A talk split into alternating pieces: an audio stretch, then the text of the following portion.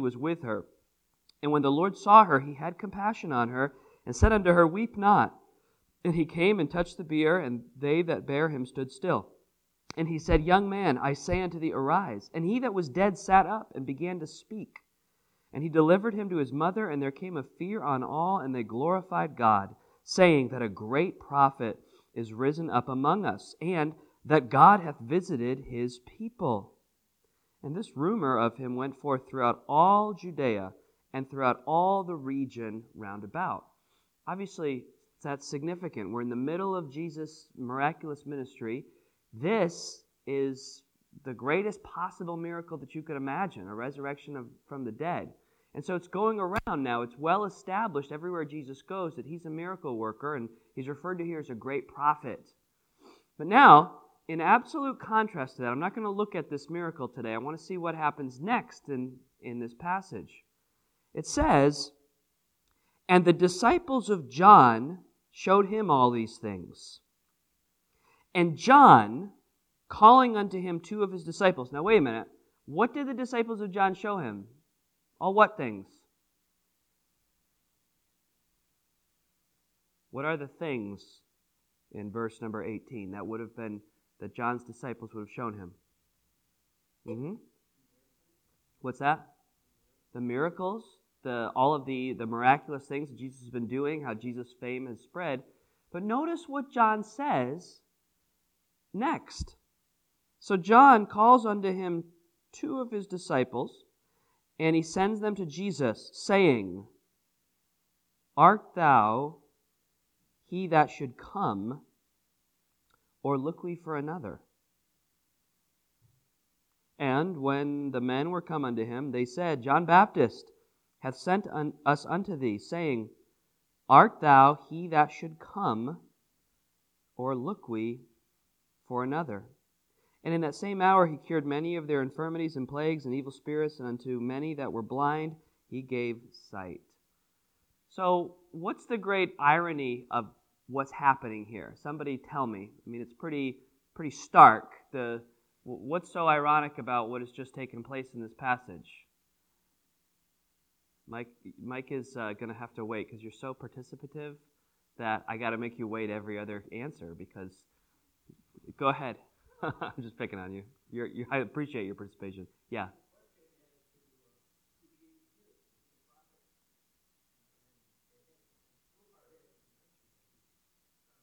So who's the but who's the one asking the question here?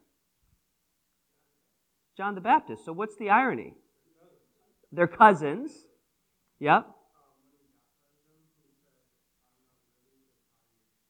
Okay, so somebody summarize this, like everything that's been said, put this in something pithy here. Were you going to say something?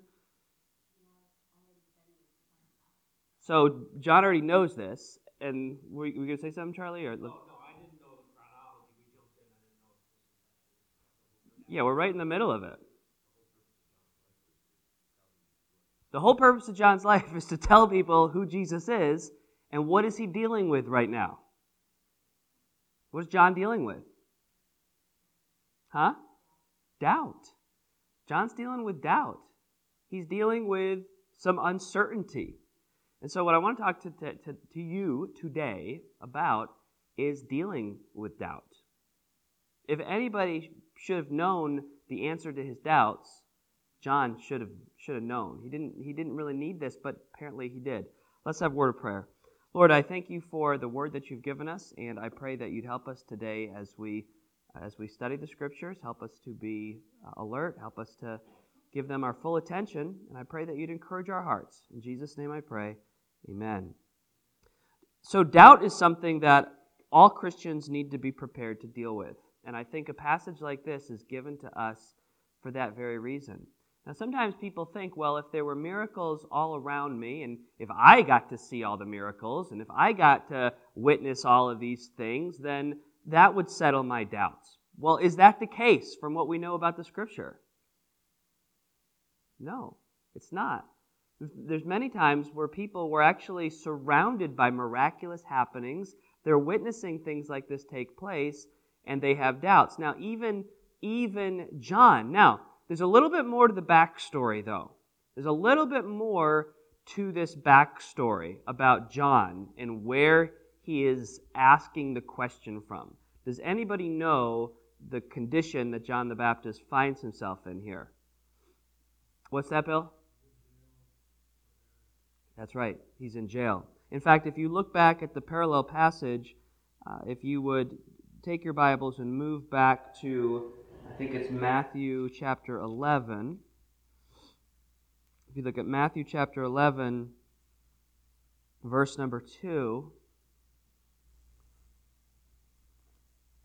Now, when John had heard in the prison, in the prison, the works of Christ, he sent two of his disciples and said unto him, Art thou he that should come, or do we look for another? I want to let's let's talk about two things here. Let's think about this theologically why John may have had some doubts, and then let's think of it practically and personally why John may have had some doubts. So let's start with the theological. Does, can anybody, why might John, this doubt might start creeping in his head from a theological standpoint? Go ahead, Bill.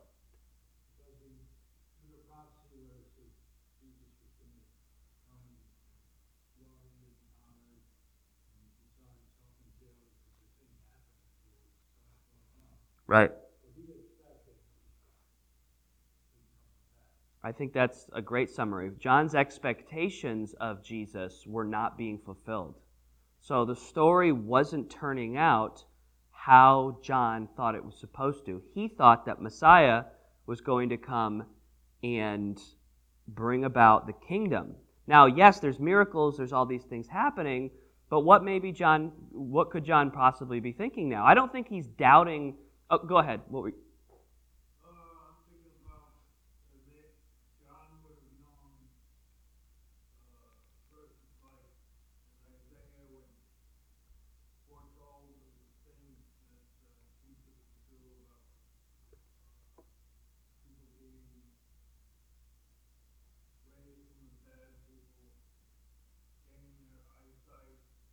We'll get to that in a minute, actually. That's actually going to reestablish John's faith. But so you're right. That's a good. That's a astute point. But let's get back to the the idea of his doubt. So this is this messianic fulfillment is not coming according to his time frame. So possibly John just hears about the miracles. That's great. You know, there's miracles, but are you the one who's supposed to come? Because on the one hand, these are miracles. So maybe what what might John start to be thinking about Jesus in his moment of doubt? Any idea? I mean, I don't think he's rejecting Jesus outright, but what doubt is coming into his mind, perhaps? Yeah, he could be thinking that. Well, maybe Jesus isn't the ultimate Messiah. Maybe he's like me. Maybe he's a prophet just like me. I think John could be thinking that. I don't think John is going to the worst case scenario here, but he's just really uncertain have you ever faced doubts in your Christian life? I mean, right? Like doubts about, and there's different types of doubts, right? Like what types of doubts are there as a Christian that you, that you would face? What are the types of doubts that a person could face as a Christian? Yes, uh, Kathy?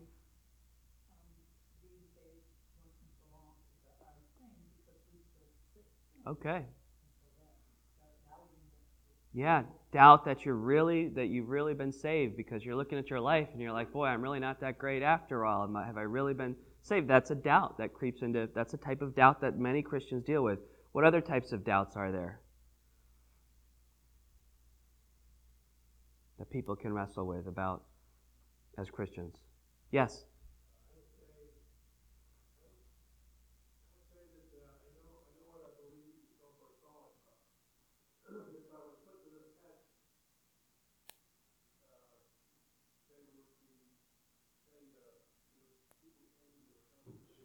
Right, persecution. Right. You doubt the doubt the strength of your own faith, perhaps. That's a doubt that, that Christians deal with. Yes, Mike. Yeah, a lot of people doubt that God God really loves and accepts them. Maybe maybe they do believe that they're saved, but they have a hard time really believing that the love of God for them. What other doubts? Yeah. Yeah, sure. The promises that he's that he's made, these are doubts that people deal with. I think people might be a little too afraid to to go for it now. Go ahead. I was just waiting to see if anyone was going to say, maybe this is all just made up. Right. Maybe this is just a book of fables like uh, Iliad or Odyssey Right. any other ancient text. Yeah. Like what makes the Bible really different from the Quran? Or what makes Christianity really any different than Buddhism or all the world religions? I mean, let's face it, can real Christians, can real Christians have moments where they wrestle with doubts about the very belief in Christianity? Can they? Yeah, I think of course they can. John the Baptist here baptized Jesus, had the witness of the Holy Spirit, and, and watched the Father say, This is my beloved Son in whom I'm well pleased. And he's wrestling with his doubts as to who Christ even is. It's a serious, this is a serious moment of doubt in his life. And I think we especially need to be prepared for um, ourselves dealing with moments of doubt. We live in a culture where you see major evangelical figures deconstructing. That's the big, that's the popular term nowadays. People deconstructing their faith. They say, well, I used to believe this and, and now I don't. I believe part of the reason for that is that people have never been given the opportunity to really express their doubts and have them dealt with and answered and wrestled with because it's like, well, we can't we can't talk about that in some some cases. Not every not not in all, but in some cases people just don't feel comfortable talking about that. And we would hope that our children, that our church, that all of us would have that freedom to say, well, well, wait a minute, why do I believe this? Now, I think there's, if, if you'd like to take notes, I do think that there's two types of doubters. I think there are John the Baptist kind of doubters, they are believing doubters, right? There's something in there in all their heart. They say, I want to believe, I, I want to believe, but I've just got, I'm just being attacked by these doubts. How many of you have ever been there, literally, in your life before? Okay? Yeah. It's like I, I, I, I, I, it's like the man that came to Jesus and he wants his son healed. And he says, Lord, I believe. And then what does he say? But help my unbelief. It's this paradox there where he says, I believe. I think it's almost like he's saying, I want to believe. Help. Just show me that I can. Show me that this that it's okay for me to believe. And that's why you'll find in the scriptures, and I'm going to show you a few a little bit later, but there are so many. I, I think one of the errors that sometimes Christians can make is they present the Bible and Christianity as a leap of blind faith. That, well, you just got to feel it and go, right? You just got to feel it and take the leap. But it's far more than that. If you study the scriptures, there are so many reasoned arguments and explanations for why we can have confidence in what we believe. So, dealing with doubt. So, there's believing doubt, which is questions. I would define that as an open heart seeking the confirmation of the Lord. An open heart seeking the confirmation of the Lord. But then there's skeptical doubt. And skeptical doubt is a little bit different. And of course, the power of Christ and His Word can break through even the skeptical doubters, which is awesome. But skeptical doubt is a little different because those are people that don't want to believe, right? They're, they're, there's no desire to believe this, so. So it's not necessarily an open look at the evidence, but rather a desire to doubt. And um, Ken and I had a, have a, a, an acquaintance, somebody that we've gotten to know, that we've witnessed to, and uh, who's expressed a lot of doubts. And it's been, you know, it was on one hand encouraging to have a conversation, on the other hand, a little discouraging because it was like a circle. Have you ever had conversations where you go in a circle where the, the person, they almost like the fact that, that, that the answer is not there. And so they'll go from question to question to question to question without really wrestling with any one answer. So I think there's two types of doubt. So now let's let me ask you this. So I've talked a little bit. Now let's hear from you all. What um what are some so, some sources of doubt? Maybe some situations or circumstances where d- doubt begins to creep in. Any any sources of doubt in our lives? Deborah, did you have your hand up?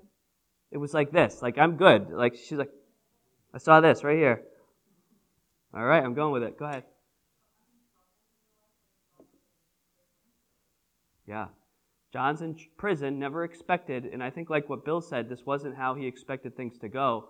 I think for a lot of Christians, we, we get saved, our life starts to go a certain way, and then maybe it takes a turn into a darker place, and we wonder, like, boy, is this really what, what I thought? And I think that can be an open door for doubt to start to come in. Mike, what, did, what were you going to say? What do you mean by that?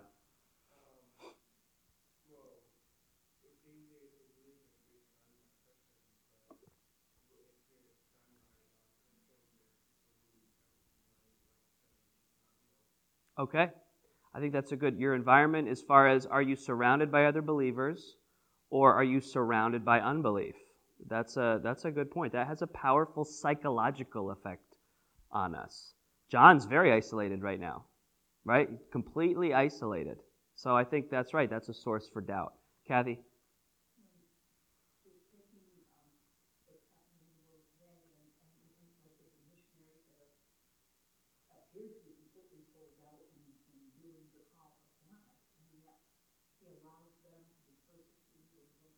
Mm-hmm. Right. Right. Yeah. Again, that is just like John in prison. It's like, is this how it's supposed to happen? Trina.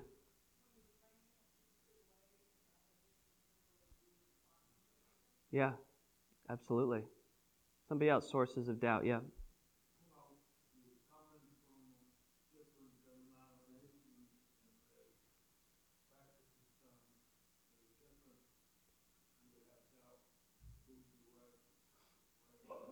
So, difference of opinion among Christians. Yeah.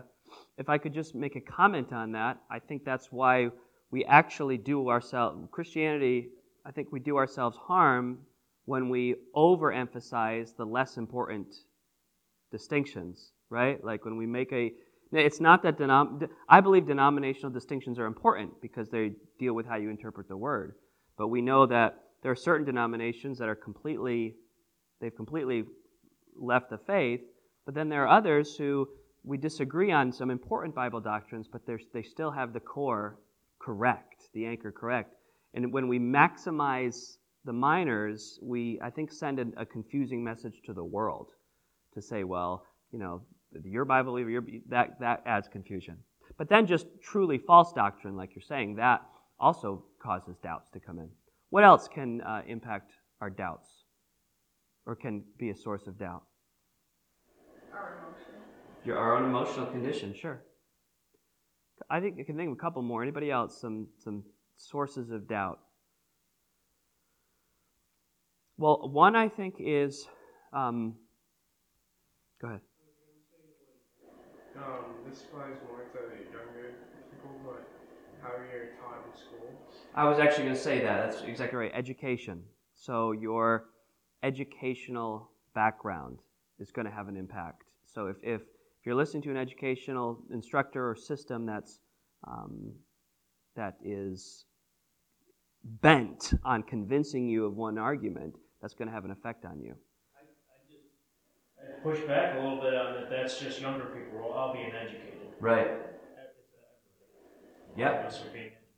And you know, we're not in a formal education system in school, but we're all we're all being influenced with the intent of being educated. Yeah. I mean, as culture changes, it's because somebody's somebody's causing somebody's impacting the change, right? Deborah, would you could you get me a napkin from that back room there? Thank you. Um, one more that I think is is shouldn't be um, underestimated, and that is a, a prominent supposed Christian, whether prominent in our lives or prominent on the national or international stage, a prominent Christian, thank you, a prominent Christian who, in some way or fashion, is defects from the faith or falls away from the faith. That has an impact when somebody very famous either walks away from the faith or proves themselves to have been living a sham life. We experienced this with it just a year ago or two. I can't. I'm losing track of time, but when the, the great, well known Christian apologist, Ravi Zacharias, who was celebrated as one of the greatest Christian apologists of our generation, after his death, lots of information came out that he was living a double life and he had behaved very, very immorally. And this is somebody that I had read a lot, somebody that I'd quoted many times, and that hits you kind of hard when somebody that prominent reveals that.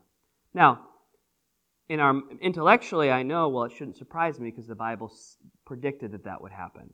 So how it affects, you know, but but then how it affects us emotionally and impacts our, our reasoning, it's it, it's it's heavy, right? So these are all sources of the doubt, and you're like, boy, Ethan, I didn't have any doubts before I came in, but you've sure really bolstered my doubts this morning, right? well, that was not the intention. However, the intention is to deal with it honestly. Now, what is the wrong way? Let's say somebody comes to us with doubts. What would be the wrong way to deal with that person? The absolute wrong way to deal with somebody who comes express. Do that a little louder. Did you hear that? The like, come on. All right. So somebody use words to describe what, what's the Right, like how could you ever believe that? How could you ever have that doubt? What is wrong with you? That's a great way to get somebody to retreat into isolation and never find the answers. What are you going to say, Mike? Harshly? Yeah, very harshly. To say that, boy, I would, I would question if you're even a Christian if you're thinking that way. That would not be, would not be a good way to deal with that situation. I think for most of us, we kind of under, we, we, we understand that, but um, that has happened to people many, many, many times. Or I'll give you another one. Maybe not if somebody comes to us, but I think the way we engage the world, right? The way we engage the world can impact people's willingness to, to express their doubts and deal with them. You say, what do you mean? Let me give you an example. I can remember a time where it was very common for people to say things like, How could you believe in evolution? You'd have to be, I've even heard, like, you know, not, not here in our church necessarily, or maybe some, maybe some traveling evangelist come through and say something a little outlandish in the past. But I never heard my dad say anything quite like this. But I have heard pastors or preachers say things like, You'd have to be an idiot to believe in evolution. You'd have to be a. You'd have, now, you might believe that in your heart. But what happens when you say that? What happens to the people listening to you? I can say that because I was an idiot until I was 25 years old. I, I hear what you're saying, and I don't. I'm not. I'm not. So the question is this, and I'm going to preach about this a little bit in the message today about speaking the truth in love. There's an unintended consequence of that person who treats that topic that way, especially with young people, but not just young people. To Charlie's point, what happens to the whole crowd if I got up today and said, I'm going to tell you this morning three reasons why you'd have to be a complete idiot to believe in evolution? All right? That'd be my topic. I might actually get a crowd, right? Like there's some people they want to hear that kind of abrasive, you know, talk radio style kind of preaching. But what does that do to anyone in the, the audience who may ever have some doubts? Well, for one thing, it's going to immediately, immediately turn on their defense and say, "Well, I'm not an idiot, and I believe that." Right? And then I have to say, "Well, yes, you are." right? It's like this is a lose-lose from the beginning.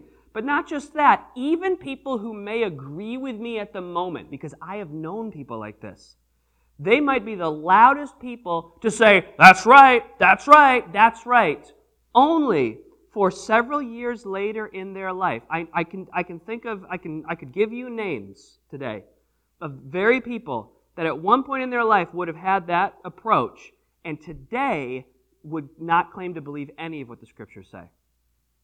It's interesting because what that does is it creates a I don't I don't reject evolution because I'm smart.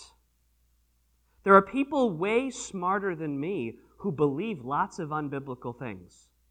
Very smart. They have the wisdom of this world. They have better intellect than me, higher IQ than me, they're more capable than me. They could give a better presentation than me. There are very, I believe that, well, I'm going to give you the reasons how we deal with doubt here at the, at the end. But the point is this when you set up a, what, what is that called? An ad, that's an ad hominem attack? Is that what they call that? You, you're backing me up there. When you attack the person or the, you're undermining your entire argument and you're communicating to all the people out there, your kids, my kids, whoever, whoever's under the sound of your voice, you're communicating to all those people that we're not willing to ever talk about this. It's an us versus them attitude that says, yeah. And so there are churches all across the world where young people have walked away from the faith and they've never even felt that they could even talk to a leader in their church. Right? Because of that kind of attitude about this. You say, well, I just think it's right. Well, let's look at how Jesus deals with this. So, Jesus, so back to the text, Luke 7.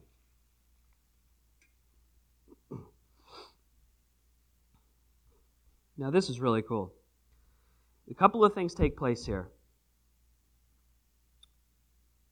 Um, what verse? 21. 22. Then Jesus answering said unto them, These are the people from John the Baptist Go your way, and tell John what things ye have seen and heard. How the blind see, the lame walk, the lepers are cleansed, and the deaf hear. The dead are raised, to the poor the gospel is preached. And blessed is he whosoever shall not be offended in me. Now you're like, wait a minute. If you're reading this, you're like, wait a minute. John already knew this. Yes or no? True or false? John already knew all these things. He did. Why? How did he know? Because the messengers literally had just told him. So I'm like, wow, Jesus is doing miracles. Hey, John, Jesus is doing lots of miracles. Well, go ask. So we, we go, we ask Jesus, and he says, go tell John about all these miracles. Do you see what just happened there? But Jesus isn't just telling about the miracles. Jim, you know what he's doing. What's he doing here? Because you said it earlier. Exactly right. He's taking these miracles, but he's, pre- he's presenting them in a way that is referencing the prophecies in the book of Isaiah. You find these in Isaiah 35. In fact, here, look at them really quick. Look, just turn with me real fast to Isaiah 35. And there, it's not one passage, it's multiple passages. So back to Isaiah chapter 35.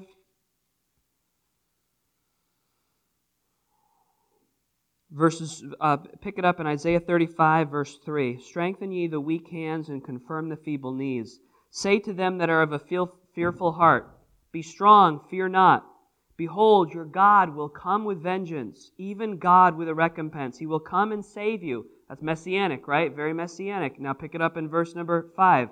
Then the eyes of the blind shall be opened, the ears of the deaf shall be unstopped.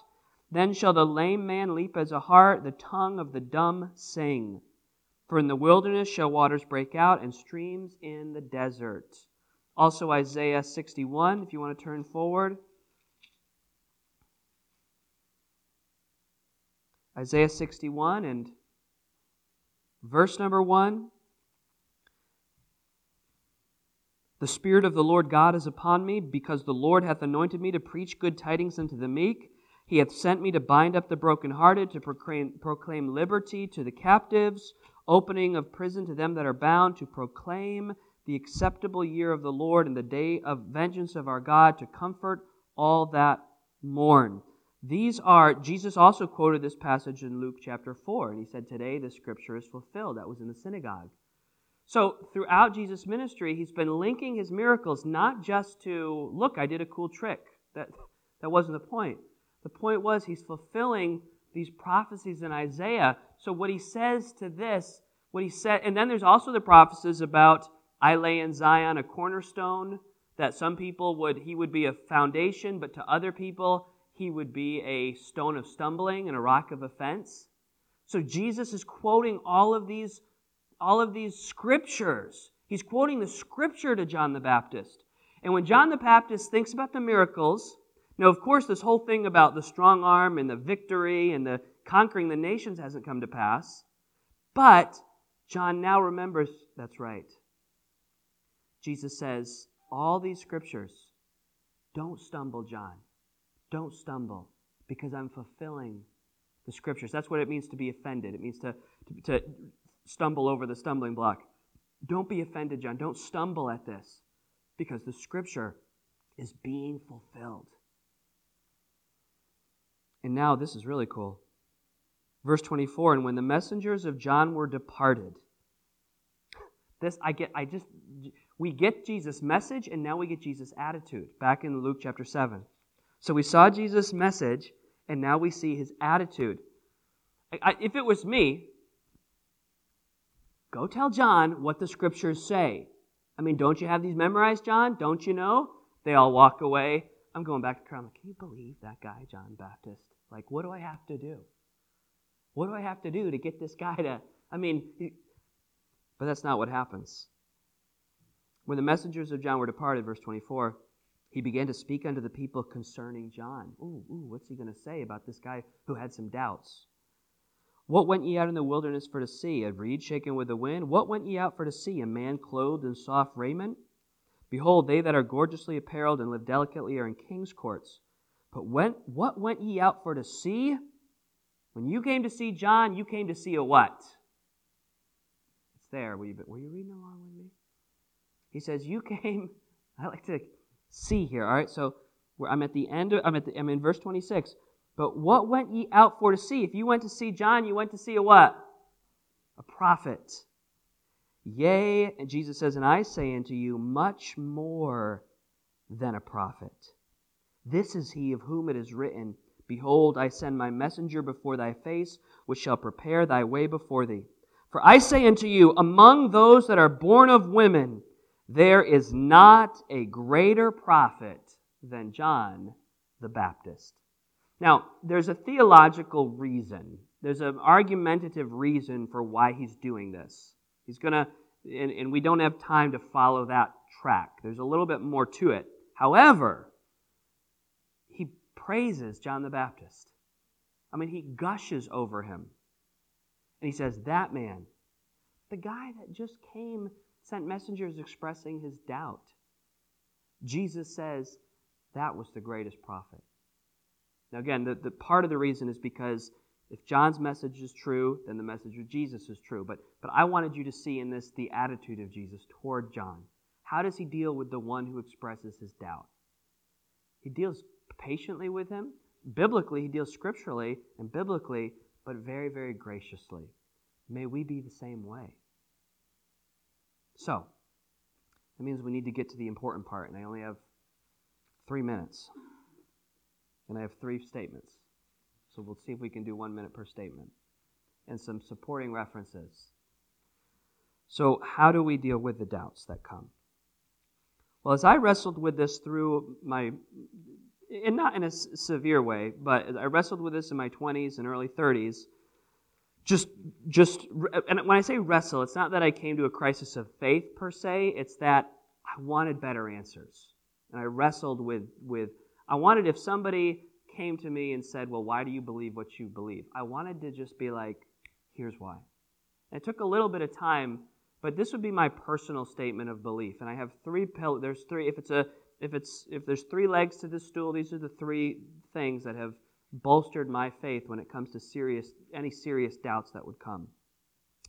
And you could say there's you could express this different ways, but I'd say there's three witnesses. There's three witnesses that for me in that moment, Lord, I believe helped down my unbelief. The three witnesses would first of all, if you say, why do you believe Christianity? First of all, would be the witness of the resurrection of Jesus. The witness of the resurrection of Jesus. If you deny, and many books have been written on this, but if you deny the resurrection of Jesus, you must posit an alternative explanation for how this whole thing called Christianity got started. Because we have this amazing movement uh, with thousands of years of history and transformed lives and, and a transformed globe. And if this did not all start with the resurrection of Jesus Christ and those who claimed it, then you have to posit a much better alternative. And I have not found any of the alternative explanations to be compelling in the least. There's a lot in that statement, right? There's like a lot of studying to be done behind that. But just suffice it to that say, there is enough evidence. There is enough evidence for the resurrection of Jesus of Nazareth to, number one, build my confidence. And in fact, the reference I would give you is 1 Corinthians 15. We try to study this passage at least once a year as we get closer to Easter. Um, so we'll try to take some time to do that. But 1 Corinthians chapter 15 is a key passage on Paul's defense of the resurrection. Okay? Number one is the witness of the resurrection of Jesus. Number two is the witness of the Scriptures, or the witness of the Word of God. In other words, when we start from the presupposition that we have a Creator, that in some ways He's revealed Himself to us, the philosophically, there are no better answers to the big why questions of life than what are found in the Scriptures. If you want the answers for meaning, if you want the answers for what is wrong with the world, if you want the answers for what is right with the world, if you want the answers for relationships, if you want to understand the human condition, there are no better explanations that just ring true to our human experience than what you find in the Bible. So, so number one would be the witness of the resurrection of Jesus. Secondly, the witness of the word, and that it just rings true to life. Okay? Now, those are two. Are either of those proofs? No, you cannot prove history. You can only present evidence. So, so we're not talking about proof here. We're talking about evidence. So those are the two key pieces of evidence. And then third is supernatural. The third is supernatural. And we do not discount that because no one is, is reasoned into faith in Christ. There are reasonable arguments that are made, that should be made. But ultimately, it's a supernatural work of the Holy Spirit. So that is the third witness. He is the third witness. It's the Holy Spirit. So, three things the resurrection of Jesus, the witness of the Word of God, and then the working, the witness of the Holy Spirit in my life. Where the scripture says, so, so text on that is Romans 8, 14 through 16. Romans 8, 14 through 16 that his spirit bears witness with my spirit that, that I am a son of God. You put those three things together, and I have, a, I have found a powerful bolster to my faith in dealing with moments of doubt. I went a minute and a half over, so I'm going to end right there rather abruptly. Let's pray. Lord, thank you so much for the time that we've had. I just pray that you'd help all of us. Lord, we know that we're going to deal with seasons of doubt, just like the saints of old did. So I pray that you'd help us to use your word, use your truth, and, and Lord, Holy Spirit, thank you for ministering to us in these times.